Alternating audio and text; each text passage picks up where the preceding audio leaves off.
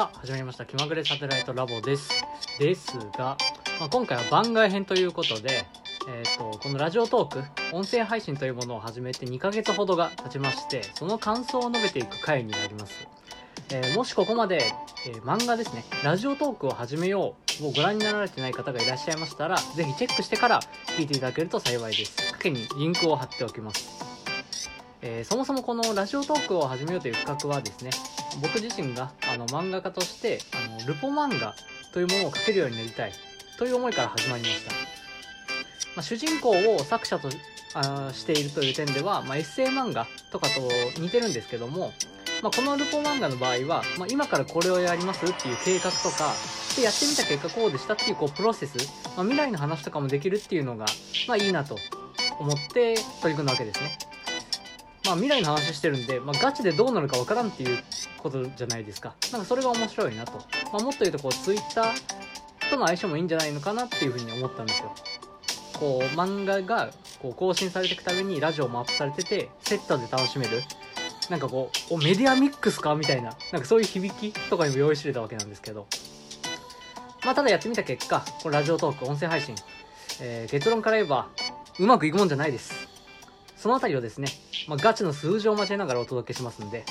これから音声配信、ラジオトークにチャレンジしたいと思って聞いてくださってる方にはですね、えーやる気をそぐような部分があるかもしれない。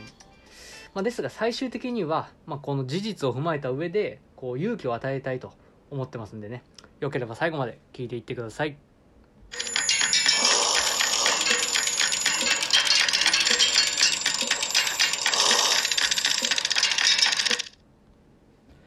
で、えーまあ、そのラジオトーク音声配信が、まあ、うまくいってないとお話しましたけど、まあ、その根拠なんですけど、まあ、まずお便りが来ないっていうのがあります、まあ、実際にその漫画の中でも、あのーお便りを読みたいっていうのを目標にしてこうお送りしてるんですがで実際にこう僕が憧れた部分なんですよ。えっ、とまあ読んでて答えててっていうのが楽しそうだっていうのもあるんですがあのーまあ、実際に既存のその収録されてるものでなんかお便りを読みますかいとかあるじゃないですか。そういうのも聞いて楽しいなと思ったので、まあ、そういう思いを持ってたんですね。でそのお便りが来ないっていう理由、まあ、いくつか要因はまあ考えられるんですけどももう最大の最大の問題っていうのはやっぱ再生数なんですよ。やっぱ聞いてくれる人が少なければまあそれだけお便り来る確率って低いわけで全員が全員送ってくれるわけじゃないので。でその再生数を伸ばすっていうのが、まあ、むっちゃくちゃ難しい。これが2ヶ月やってみた一番の感想です。ありきたりでしょ？みんなそう思うと思うんですけどね。まあ、いかにこう難しいかっていうのをね、ちょっと話していくんですけど。で、えっと、これまで僕配信、14配信してきました。2ヶ月で。で、すべての、えー、再生数、ちょっとリンク貼っときます。それもぜひちょっとご覧になりながら聞いてみてください。これが現実ということで。っぱ数字ってねパワーありますから。で漫画の中でもあの書いたんですけど今回のえっ、と6個目の回なんですが、えー一番最初の配信の、えー僕の配信が108再生今日の時点でされてます。で最も再生されてるんですけど、えー、とこのうちのね68件はその漫画の、えーリンクから来てるんですよ。でさらに言うとあのノートの方にもあの僕貼っててそこからもうおそらく10件から20件ぐらいは飛んできてくれてるんですね。ってことはですよそこからあのある程度の人数合計すると何人 ?90 人ぐらい多く見積もって90人ぐらいはそこから飛んできてくれてるんですよ。だからアプリを通して自然にここにたどり着いてくれたっていう人は多分10人いても20人だろうという体感なんですね。少ないなと僕は感じたわけです。でさらにね思ったんがいやこれラジオトークだけで普通に収録を貯めてリスナーを増やしてくってめっちゃむずくない？みたいな。そう思ったんですよ。やそんな自慢できるほどの成果じゃないんですけどまあその僕の場合はあの漫画っていうその武器を使ってまあさらにはもうその妹ですよね。ゆとりフリーターっていうそのネームバリューを借りてブーストをしてるわけですよね。それをした上でここかというのはあるのでこれがもし、まあ、その丸腰の状態でやっていこうとするとまあ厳しいだろうなとさらに感じるわけです。いやインフルエンサーしか勝たんみたいなね。極端な言い方ですけど。そこを強く感じたので、まあ、これちょっと喋ってみようと思った部分もあるんですよ、まあ、これからそのチャレンジしたいという方にも向けてそのラジオトークを始めようという企画をやった部分ももちろんありますからそう思ったんです。で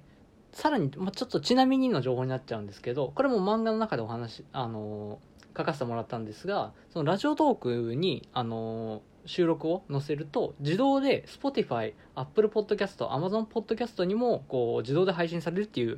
まあ、素晴らしい機能があるんですけども、まあ、そこも、まあ、さっき Spotify の再生回数を確認したら、まあ、合計で10再生でしたね。この2ヶ月ぐらいで。10かっていう重い数字ですよね。まあ、またそのね妹ゆとりフリーターは結構 Spotify からの、あのファンも多いっていうような話も聞いてたんで、まあ、そこを歴然たる差みたいなものを感じますよね。まあ、なんでその特別戦略を持ってなければ結局そういった大きな名前のプラットフォームを使ってもそういう集客になるわけですよ。なんでとにかくこの再生数を伸ばすというのが難しいこれがもう最大のこの2ヶ月での感想です。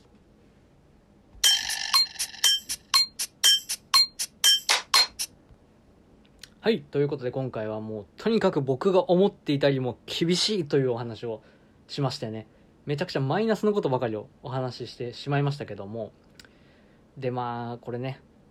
共感してくれたら嬉しいなと思うんですけど、やっぱ単純にその数字っていうのはやっぱり強くて、再生数が伸びないと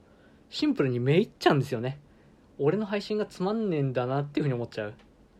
これからね、始める方もね、まあ、